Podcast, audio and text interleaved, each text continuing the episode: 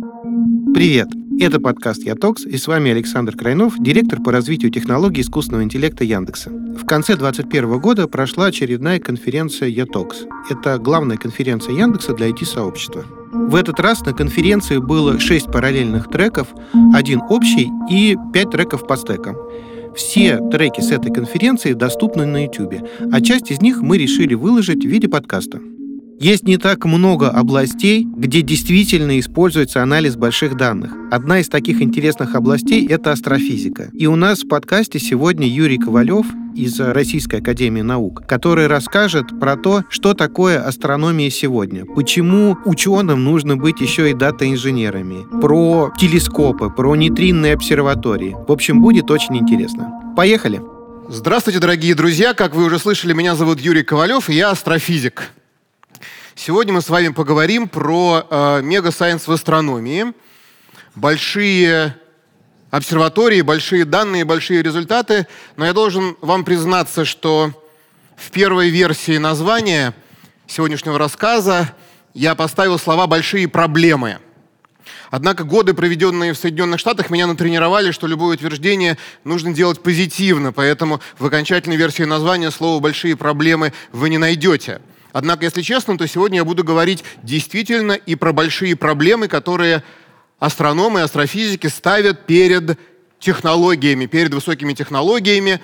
Слово «мега-сайенс» фактически подразумевает, что на решение этих проблем тратятся совершенно грандиозные ресурсы, и именно по этой причине астрономов и любят. Вы прекрасно понимаете, что э, естественно, никто миллиарды денежных знаков не будет тратить на то, чтобы мы удовлетворяли свое любопытство за государственный счет. Эти средства вкладываются в развитие как раз высоких технологий. И нас любят за то, что мы умеем придумывать уникальные, прорывные новые задачи, для решения которых необходимо действительно решать очень трудные, очень тяжелые задачи. Ну, как воспринимать мой рассказ, дорогие друзья? Утро, суббота. Моя задача, чтобы вы получили удовольствие, да? Поэтому, пожалуйста, в ваших креслах, стульях, кроватях все-таки утро расслабьтесь и начинайте его получать. А если вы при этом э, также узнаете что-то интересное и новое, ну, замечательно. Значит, есть чат. Пожалуйста, не забывайте, если у вас будут вопросы, вы можете их там задавать. Итак, что же такое э, астрономия? Астрономия — это астрометрия, измерение который занимается измерением координат и времени, э, небесная механика решает задачу, э, собственно, вот движения небесных тел, то есть мы измеряем орбиты небесных тел, искусственных, естественных, и астрофизика, которая занимается изучением, собственно, физики космических объектов и отвечает на вопрос «как?». На эту тему есть анекдот, э, причем я вам признаюсь, что э, вначале я вывел эту формулу самостоятельно, а потом уже понял, э, услышал это как анекдот. Вот в те доковидные времена, когда мы все летали часто на самолетах, вот представьте, что вы приходите э, в самолет, садитесь на свое кресло, и рядом с вами э, сидит э, симпатичный попутчик или попутчица, да, в зависимости от ваших предпочтений. И он или она задает вам вопрос, а, чем вы занимаетесь в жизни. Так вот, если вы хотите провести э, ваш, э, ваш рейс в милой беседе, то вы отвечаете, что вы астроном. Если вы хотите продолжать заниматься своим делом, готовить ваш доклад, там, писать статью, то вы астрофизик. Вот я, к сожалению, уже много лет астрофизик, и сегодня в докладе я главным образом буду рассказывать вам именно про астрофизику. Итак, это наблюдательная наука. Э, Ее особенность заключается в том, что невозможны прямые эксперименты. Э, и чем выше чувствительность наших инструментов, телескопов, которыми мы пользуемся, тем дальше мы можем изучать Вселенную, тем разнообразнее круг научных задач, которые мы решаем. А, и, конечно же, мы выигрываем не только за счет размеров телескопов, но и за счет развития технологий, развития а, сбора намного большего объема данных, а, постройки приемников излучения, которые оказываются более чувствительными. И вот это важный момент, нам неинтересно и нам неэффективно повторять уже сделанное. Нам важно проверять, но повторять то же самое неинтересно. Поэтому, если вы построили машину для того, чтобы доехать из Москвы в Петербург, вы ее построили, вы сели, доехали, вы узнали, что находится в этом замечательном городе, вы не будете строить завод по производству автомобилей. Потому что следующий ваш объект интереса это уже, ну пусть будет Нью-Йорк, Соединенных Штатах, поэтому вы, разраб... вы научитесь летать, разработаете самолет, прилетите туда, посмотрите, и дальше вы уже будете задавать вопросы про Луну и вы будете строить ракету, да? Ну, может, парочку вы построите э, самолетов, автомобилей для того, чтобы проверить, действительно ли э, ваши коллеги, которые туда слетали или съездили, рассказали вам правду. Но вот ставить на поток неинтересно. Поэтому новые телескопы, которые мы строим, должны быть значительно качественно лучше существующих, да, на порядок, скажем, грубо говоря, в 10 раз. И в дублировании друг друга, вот, как я сказал, смысла мало. Соответственно, мы пришли уже к установкам класса мега. Мега-сайенс установки, которые стоят там, миллиарды денежных знаков сегодня. И понятно, что там, дублировать друг друга, в смысле, как я уже сказал, поэтому мы пришли к такому подходу. Ну, грубо говоря, вот вы вложились страна, набор стран, вложились в э, постройку какого-то громадного телескопа, вы начинаете, вы делаете его открытым для всех. Так работает не для всех мегасайенс установок в астрономии, но очень для многих. Это так называемый принцип открытого доступа. Open Sky Policy. Например, Соединенные Штаты построили телескоп, они открывают его для всех. Любые э, группы ученых в мире могут подавать заявки для наблюдения на этом телескопе. Независимый программный комитет выберет вашу заявку или не выберет. Вы получаете доступ к телескопу и на нем наблюдаете. Зачем это делается так? Причины две. Э, одна причина связана с тем, что в, в ответ там, Европа, Россия построит свои уникальные телескопы, тоже откроют их для всех, и в результате как бы мировые деньги будут использоваться наиболее эффективно для того, чтобы наука шла вперед. Ну и кроме того, чем сильнее научные задачи, чем интереснее которые вы решаете на данном телескопе, а вы их можете э, подобрать только если открываете его для всего мира, тем, естественно, сильнее научный выхлоп. В связи с этим важный момент, который, э, который нам сегодня интересно обсудить, это, собственно, доступ к этим данным. Если вы выиграли ваши, э, вашу заявку на наблюдение, вы провели наблюдение, вы имеете преимущественный доступ к тому, что получилось, но только в течение очень ограниченного времени. Фактически обычно у, у нас будет год-два на то, чтобы поработать с полученными результатами наблюдений, и дальше они уже становятся публично доступными для всех. У нас сегодня уже даже есть телескопы, которые даже не раздают время через конкурс заявок, а сразу выкладывают все свои наблюдательные данные в открытый доступ. Поэтому мы решаем серьезные задачи по э, удаленному доступу к данным, по хранению данных. И фактически сегодня квинтэссенцией этой истории мы называем виртуальной обсерваторией. Вы можете сидеть в том же самом кресле или стуле, на котором вы сидите сейчас, за вашим же компьютером, и пользоваться системой, которую мы называем виртуальной обсерваторией, вы говорите, меня интересует данный объект на небе или данная область неба. И фактически мы разработали стандартные принципы доступа к данным, которые распределены по миру, по разным обсерваториям, но мы стандартизировали принципы доступа к ним и работы с ними, обработки точнее, главным образом, анализа данных, так что вы, сидя дома, можете все это делать самостоятельно, даже не будучи большим специалистом в том телескопе, э, собственно, э, который получил для вас эти данные. Теперь я перейду к рассказу уже с конкретными примерами тех или иных выдающихся современных телескопов, а также того, что мы собираемся делать завтра и зачем мы это делаем. Вот первая история. Э, так называемый очень большой телескоп, оптический телескоп, это целая система из четырех 8-метровых и четырех двухметровых телескопов. Э, и громадные зеркала дают нам конечно же, большую чувствительность, возможность изучать очень далекие объекты, решать уникальные задачи. А, но большое зеркало очень тяжелое. Что нам с этим делать? Теперь в современном мире мы придумали строить зеркала из сегментов. Сегменты обычно около метра э, в диаметре, достаточно тонкие. Мы можем легко разместить громадное количество подобных сегментов у нас в телескопе но это не решает все наши задачи. К сожалению, находясь на поверхности Земли, над нами атмосфера. Опять же, помните, в те годы, когда мы летали на самолетах, бывала у нас турбулентность, вот атмосфера турбулентная. Поэтому все, что мы видим на небе, своими глазами или этими телескопами, оно так как будто бы взболтано. Вот мы смотрим на звезды, они мерцают, они дрожат из-за дрожания атмосферы. И мы придумали такую систему, которая называется адаптивной оптикой. Вот как раз здесь на э, изображении данного телескопа вы видите лазерный луч, который фактически моделирует искусственную звезду. Мы пускаем лазерный луч, фактически э, он проходит тот же самый путь через атмосферу, что и излучение далекой звезды, и анализируя, как дрожит изображение этой точки на небе, мы можем в режиме реального времени, мы научились это делать, немножечко искривлять наши зеркала таким образом, что они компенсируют испорченный фронт приходящей к нам волны. Это делается с частотой примерно 10 раз за секунду. В результате Современные телескопы, а главное будущее, телескопы уже смогут получать изображения, сравнимые с космическим телескопом имени Хаббла, который, собственно, и выкинули в космос для того, чтобы решить проблему атмосферы Земли. В этом фильме я вам покажу один из выдающихся результатов, который получен на большом телескопе, о котором я только что рассказывал. Вы видите, как белую звездочку в центре экрана — это центр нашей галактики.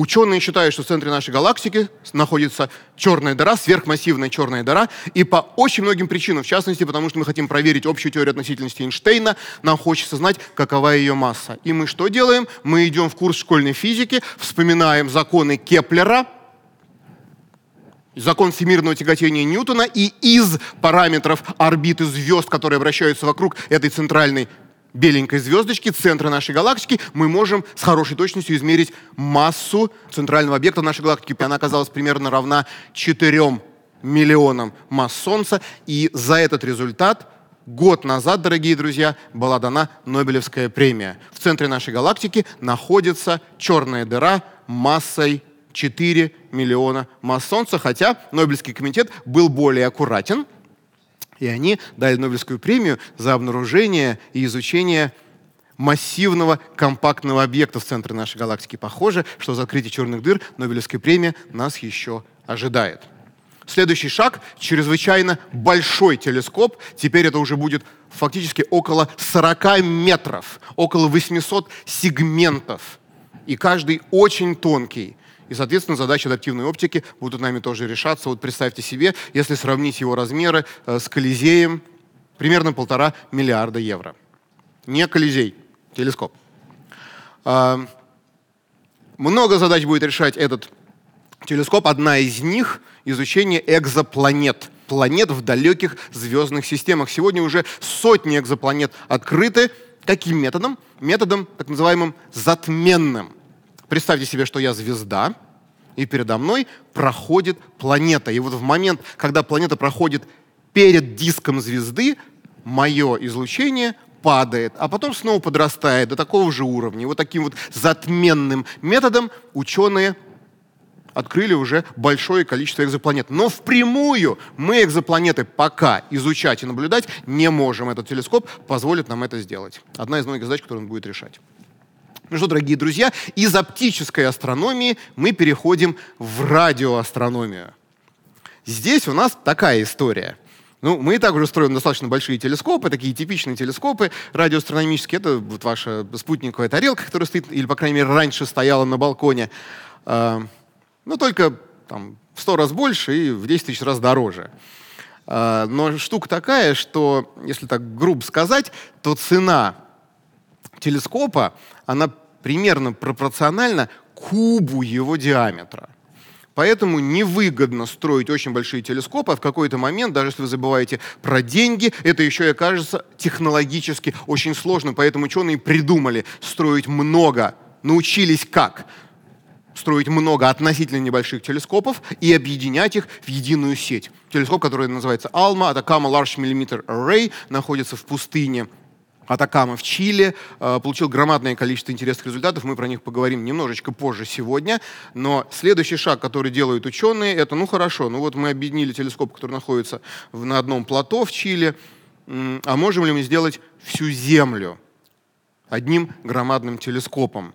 Э, да, мы этого хотим. К сожалению, на Земле живут люди, они нам немножечко с этим мешают. Поэтому э, решение следующее. Мы разбрасываем по планете Земля телескопы в удобных для нас местах, и потом объединяем их в единое целое. Эту идею предложили советские ученые около полувека назад, Матвеенко, Кардашов и Шоломицкий. Э, и фактически вот построив подобную систему, нам нужно решить громадное количество э, очень серьезных, сложных задач. Одна задача — это синхронизация. Нам нужно синхронизовать данные, которые получаются независимо на каждом телескопе с точностью до атомных часов. Как мы это делаем? Расставляем атомные часы на каждом телескопе, хотя вот вы видите снизу э, находится уже один из телескопов, который мы даже запустили в космос для того, чтобы построить уже такой громадный телескоп, фактически виртуальный размером Земля-Луна.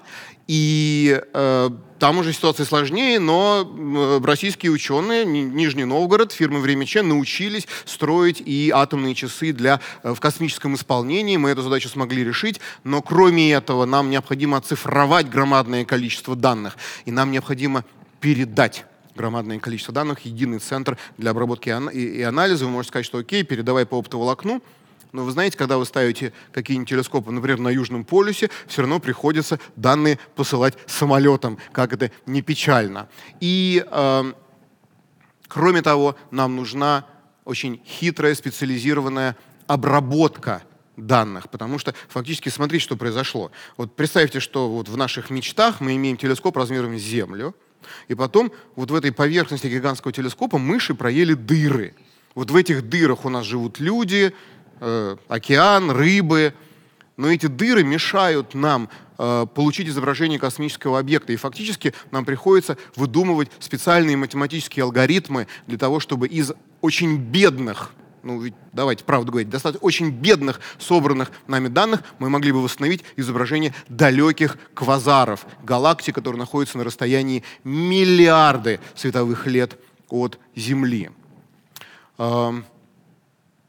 Прежде чем я перейду к примерам научных результатов, дорогие друзья, которые мы получаем, я э, скажу, что так получилось э, неожиданно, но очень, но очень приятно для нас, для ученых, что эта технология, мы ее называем радиоинтерферометрия со сверхдлинной базой, оказалась полезной для народного хозяйства. И э, наши коллеги, может быть, даже об этом и не знают, должны быть нам глубоко благодарны, потому что кроме использования подобной системы для решения задач изучения далеких космических объектов, мы можем вполне легко решать так называемую обратную задачу, измерять координаты объектов на Земле. Мы фактически делаем это не задумываясь, это практически ну, по дороге у нас решается. Более того, много лет назад когда наши американские коллеги обратились к советским, это был конец 60-х, начало 70-х, говорят, ребят, ну вот ваша идея вот подобного громадного телескопа размером Землю, давайте попробуем сделать первые межконтинентальные тесты. Вот между американским телескопом, и мы знаем, у вас в Подмосковье э, в Пущино находится 22-метровое зеркало. Давайте между ними сделаем эксперимент, понаблюдаем далекую галактику. А наши коллеги в, как раз в физическом институте имени Лебедева обсуждали эту задачу, ну и достаточно легко и быстро сообразили, что по дороге будут э, измерены координаты телескопа, который находится в Пущино, Московской области, с точностью э, лучше одного сантиметра. Еще раз напоминаю, 60-е, 70-е годы э, вообще вопрос координат всегда был очень серьезным, и они осознали, что, в принципе, после этого любая межконтинентальная баллистическая ракета э, летит в Пущино Московской области, ориентируется по координатам э, этого самого телескопа и дальше уже разлетается по Москве. Поэтому советские друзья отметили американским коллегам, вы знаете, у нас есть еще лучший телескоп в Крыму. Вот давайте мы из Крыма проведем этот эксперимент, что и было сделано. А, было очень много всего веселого и интересного, потому что в те годы атомных часов в России, в Советском Союзе, еще не было, и американским коллегам пришлось вести свои, синхронизовать их по своим атомным часам в в Соединенных Штатах, э, как это делалось с помощью самолетов, подключались к бортовой сети питания. Но что важно для нас с вами сегодня, это то, что каждую, ну, практически каждый день, уж точно пару раз в неделю, мы, радиоастрономы, проводим специальные сессии для измерения параметров вращения Земли. Благодаря этому, зная, в какую сторону направлена ось вращения Земли, потому что она гуляет по небу, и измеряя также истинную длительность земных суток, которая чуть-чуть отличается на миллисекунды от 24 часов и тоже плавает, мы, собственно, скармливая эти данные в системы глобального позиционирования, в нашем случае ГЛОНАСС, собственно, и позволяем этим системам работать, и, соответственно, Яндекс картам, Яндекс навигаторам, Яндекс такси приезжать туда, куда надо. Не благодарите. Так, собственно, теперь про э, далекие квазары. Вот смотрите, на расстоянии, как я уже говорил, миллиарды световых лет находятся галактики, с одной стороны, похожие на наши, с другой стороны, нет. Потому что, в отличие от нашей, у них в центрах находятся черные дыры массами не миллионы, а миллиарды масс Солнца.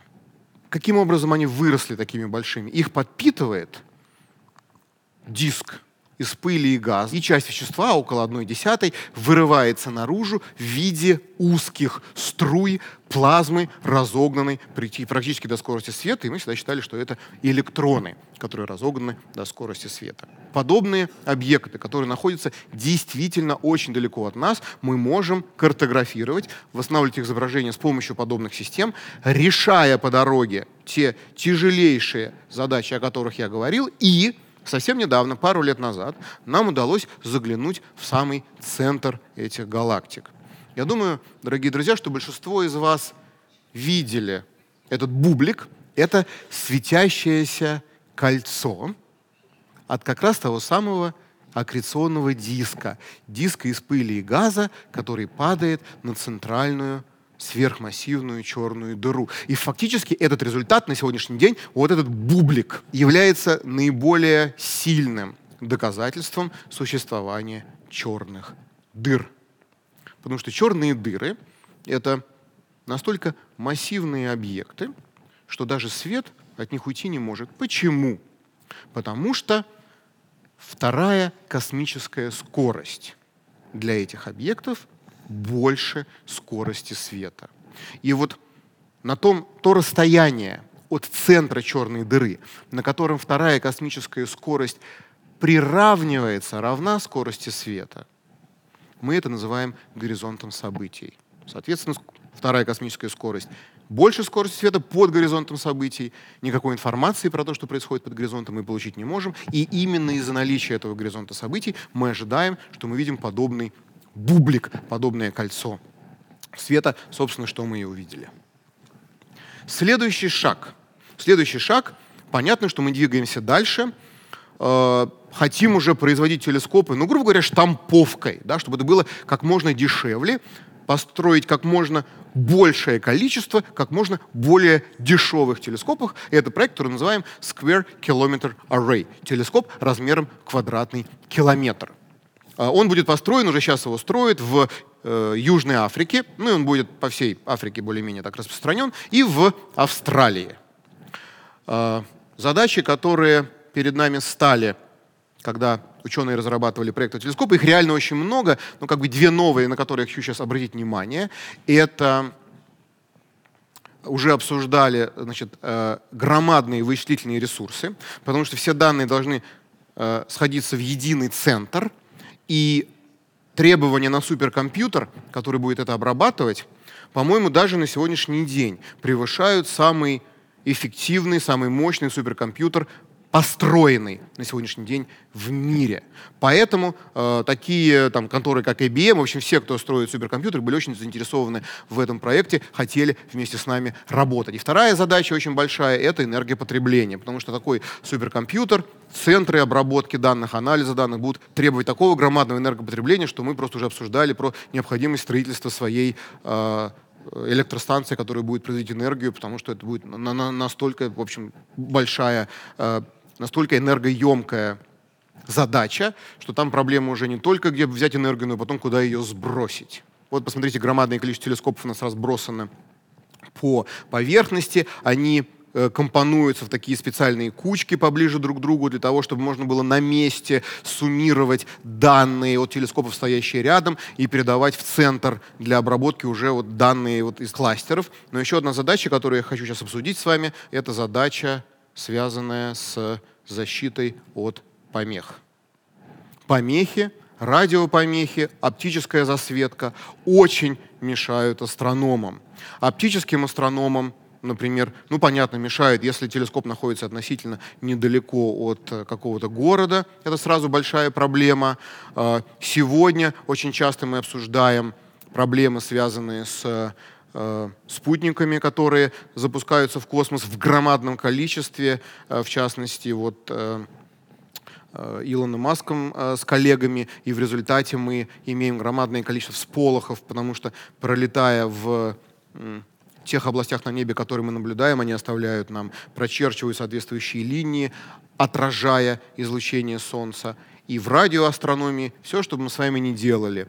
Едем на автомобиле с двигателем внутреннего сгорания, соответственно, у нас есть искра, пользуемся сотовыми телефонами, Wi-Fi, микроволновыми печками. Это все, к сожалению, очень серьезно и негативно на нас влияет. Понятно, что Э, убить, остановить прогресс невозможно, это глупо, и никто не предполагает это делать, но мы придумываем, как бороться с помехами. Например, э, там, государство устраивают специальные тихие, ну вот для радиоастрономии радиотихие зоны, где сотовые телефоны, может быть, не работают, Wi-Fi мы предпочитают не пользоваться, э, микроволновыми печками тоже, но понятно, что таких мест немного, поэтому мы должны разработать автоматизированные системы, которые на лету будут очищать наши данные от помех, да, потому что помехи, собственно, увеличивают сильно шумы наших систем и уменьшают их чувствительность. Но кроме этого, есть еще одна большая проблема, связанная с помехами.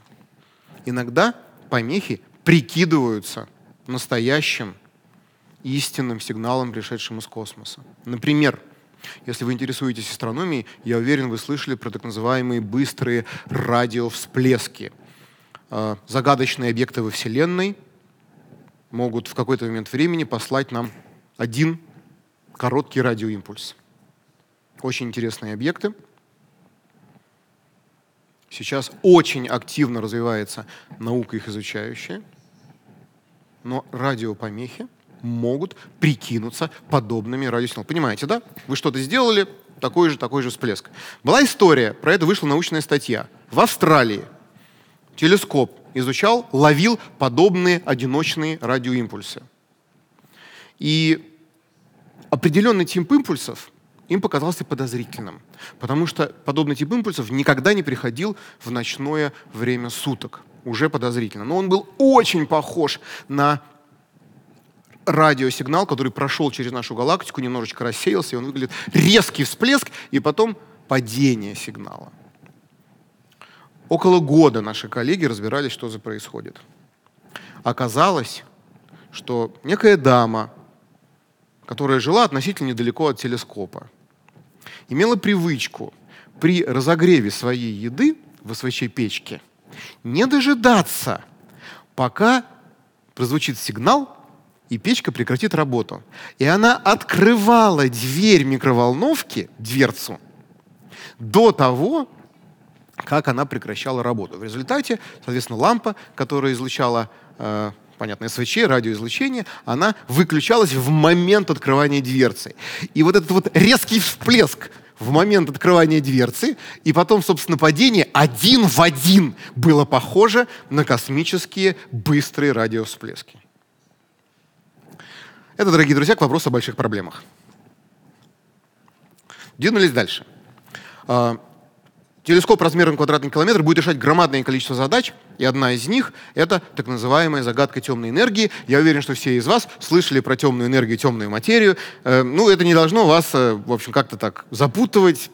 Ничего такого сильно загадочного нет. Темная материя вначале, да? Почему она темная? Да потому что мы ее видим по гравитационному излучению, мы видим, как вращаются наши галактики и другие галактики, и по этому вращению мы можем примерно оценить массу который там есть. Да? Ну, потому что закон всемирного тяготения никто пока не отменил.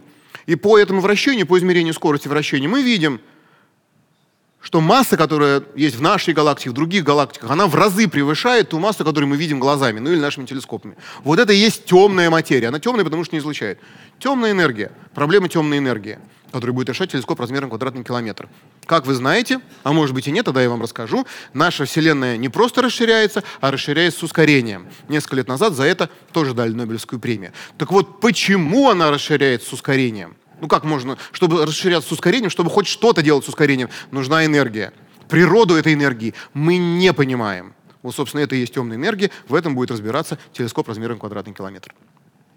В заключении моего рассказа, дорогие мои, я перейду к из астрофизики классической или астрономии электромагнитной в астрофизику частиц.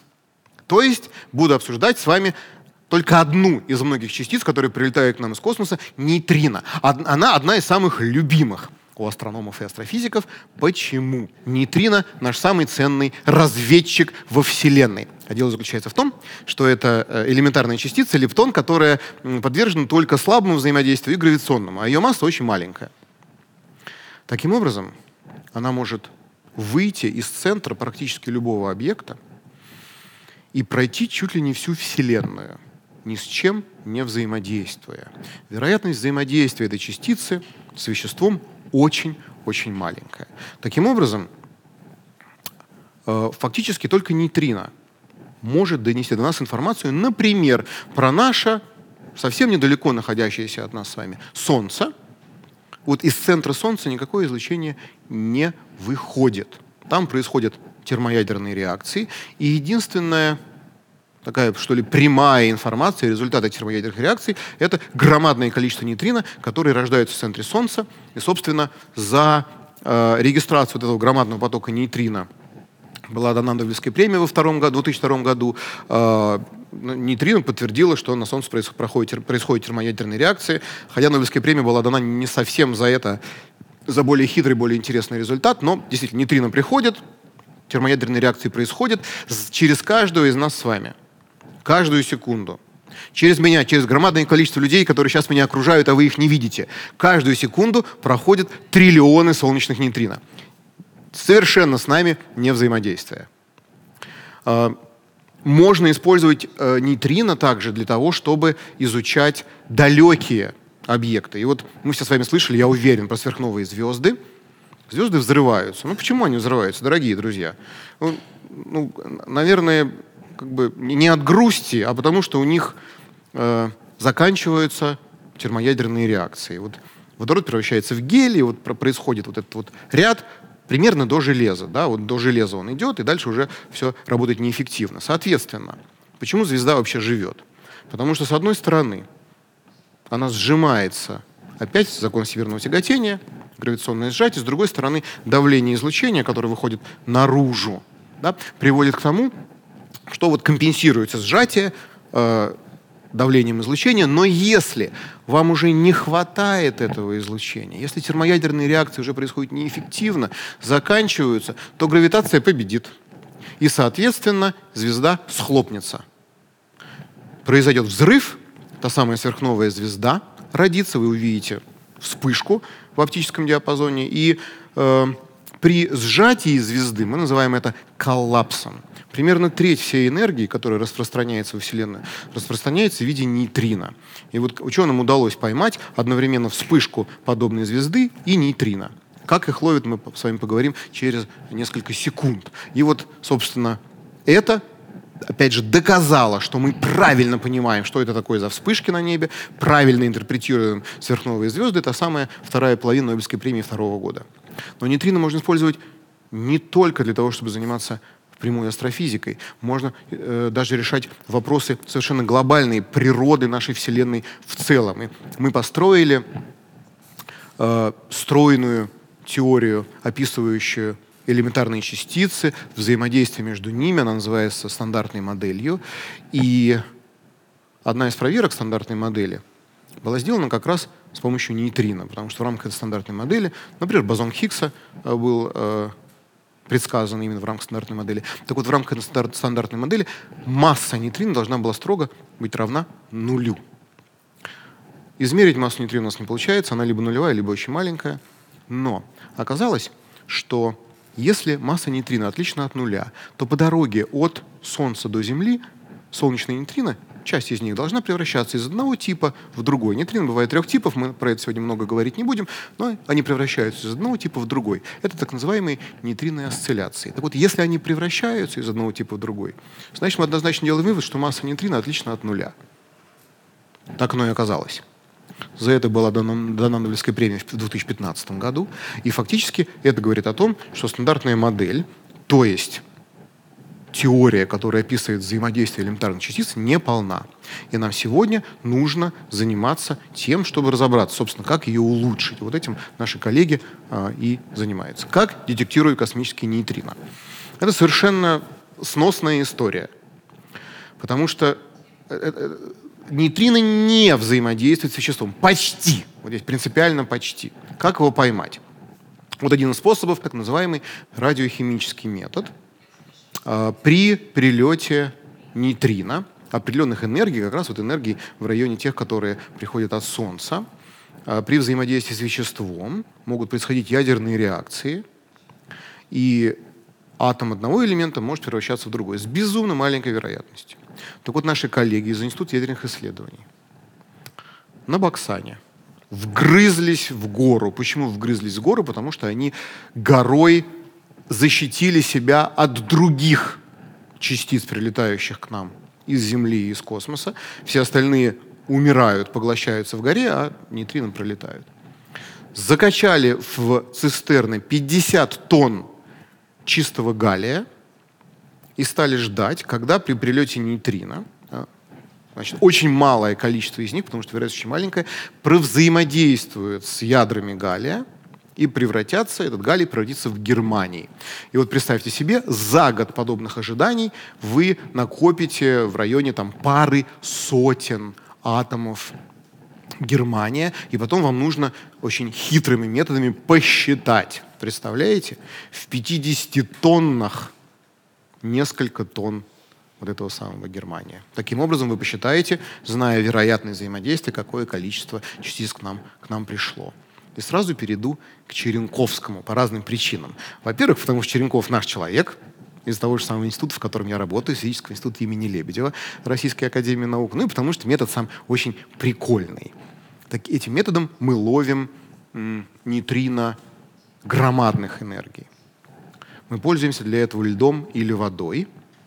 Нейтрино прилетает, залетает, в, предположим, в лед или в воду, с какой-то, опять же, очень маленькой вероятностью взаимодействует с э, молекулами воды, выбивает оттуда заряженную частицу. И эта заряженная частица начинает свой полет по льду или по воде. Оно будет излучать черенковское излучение. Извините за тавтологию.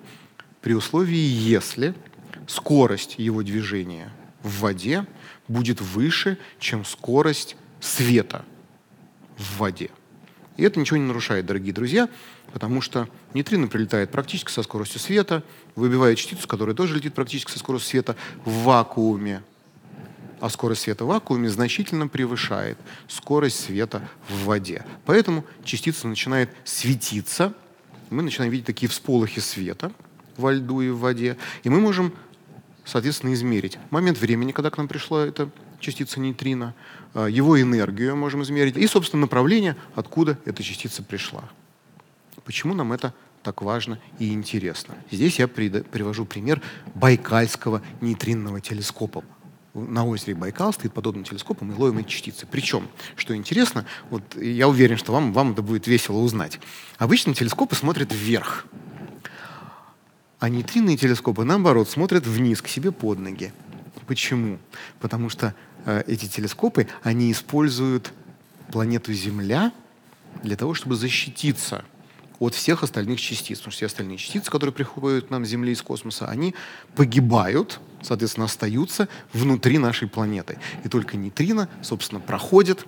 И вот нейтрино, которое прошло через нашу планету и вошло в телескоп, мы и наблюдаем. Поэтому Байкальский нейтрино телескоп, он смотрит вниз, в южное полушарие. А, например, американский, который находится на Южном полюсе, э, он э, рассматривает как раз северное полушарие. Почему нам это интересно?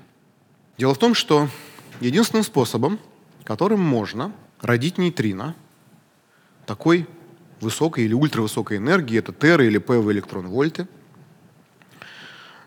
Мы можем это сделать только при помощи протона, который разогнан до скорости света. А извините, пожалуйста, разогнать протон до скорости света, ну или почти до скорости света, очень сложно, он очень массивный. Масса протона примерно 1800, в 1800 масс электрона. Подобные ускорители на Земле — это как раз то самое мегасайенс. Только не в астрофизике, а в физике элементарных частиц. А природа это совершенно бесплатно, то есть даром построила для нас во Вселенной подобные ускорители, потому что иначе нейтрино не родить. Почему мы любим нейтрино? Нейтрино не имеет заряда, поэтому прилетая к нам из Вселенной, если мы посмотрим, собственно, прочерчим назад, собственно, эту нашу траекторию, да, прочертим, мы пальцем с хорошей точностью, с точностью лучше одного градуса покажем. Вон там на небе находится подобный космический суперколлайдер, потому что нейтрино не имеет заряда, поэтому оно не, никуда не э, отклоняется при движении по Вселенной из вот этих вот громадных расстояний в миллионы и миллиарды световых лет никуда не отклоняется под действием магнитных полей. Магнитные поля нас пронизывают, они везде есть, поэтому заряженные частицы в этом смысле нам совершенно бесполезны. Только нейтрино показывает нам пальцем, где находятся такие космические суперускорители. Напоминаю начало моего рассказа сегодня. Астрофизика — это наблюдательная наука, но Вселенная может строить для нас совершенно экстремальные объекты, объекты с экстремальными свойствами, которые позволяют нам проверять фундаментальные законы природы. За это мы ее и любим. Я начал с больших задач или больших проблем и э, ими закончу. Это мой короткий, неполный список тех задач, больших, которые перед нами стоят, которые мы стараемся решать с, более, с большим или меньшим успехом. Я рассказал сегодня вам про защиту от помех, про наши задачи автоматической чистки от помех, иногда про проблемы, что нужно работать с людьми, которые не вовремя открывают дверцы микроволновых печей. Рассказал вам про серьезнейшие задачи синхронизации данных, решаем с помощью атомных часов, с помощью оптоволокна, борьбы с атмосферой, задач распределенного хранения, единых принципов доступов к данным, потому что фактически сегодняшний день астрофизика — это попробую я такое сделать, наверное, утверждение, не знаю, насколько оно нескромное, это наука умных людей, или наука, которая требует мозгов. Потому что на сегодняшний день мы уже собрали громадное количество данных, и их будет все больше и больше приходить, все в более и более открытом режиме. Нужны мозги, которые будут придумывать и ставить интересные научные задачи для этих данных. Я рассказал вам про необходимость для нас громадных вычислительных ресурсов. Фактически мы на сегодня в наших мечтах, естественно, переплевываем то, что есть в мире необходимость специализированной обработки данных и даже задачи энергопотребления. Дорогие друзья, спасибо вам большое. Спасибо большое за рассказ. Мне лично было очень интересно. Я думаю, что переслушаю его не единожды. С вами был Саша Крайнов, это подкаст «Ятокс», и я напомню вам, что в этом сезоне у нас 9 выпусков подкаста по итогам конференции «Ятокс-21». Пока!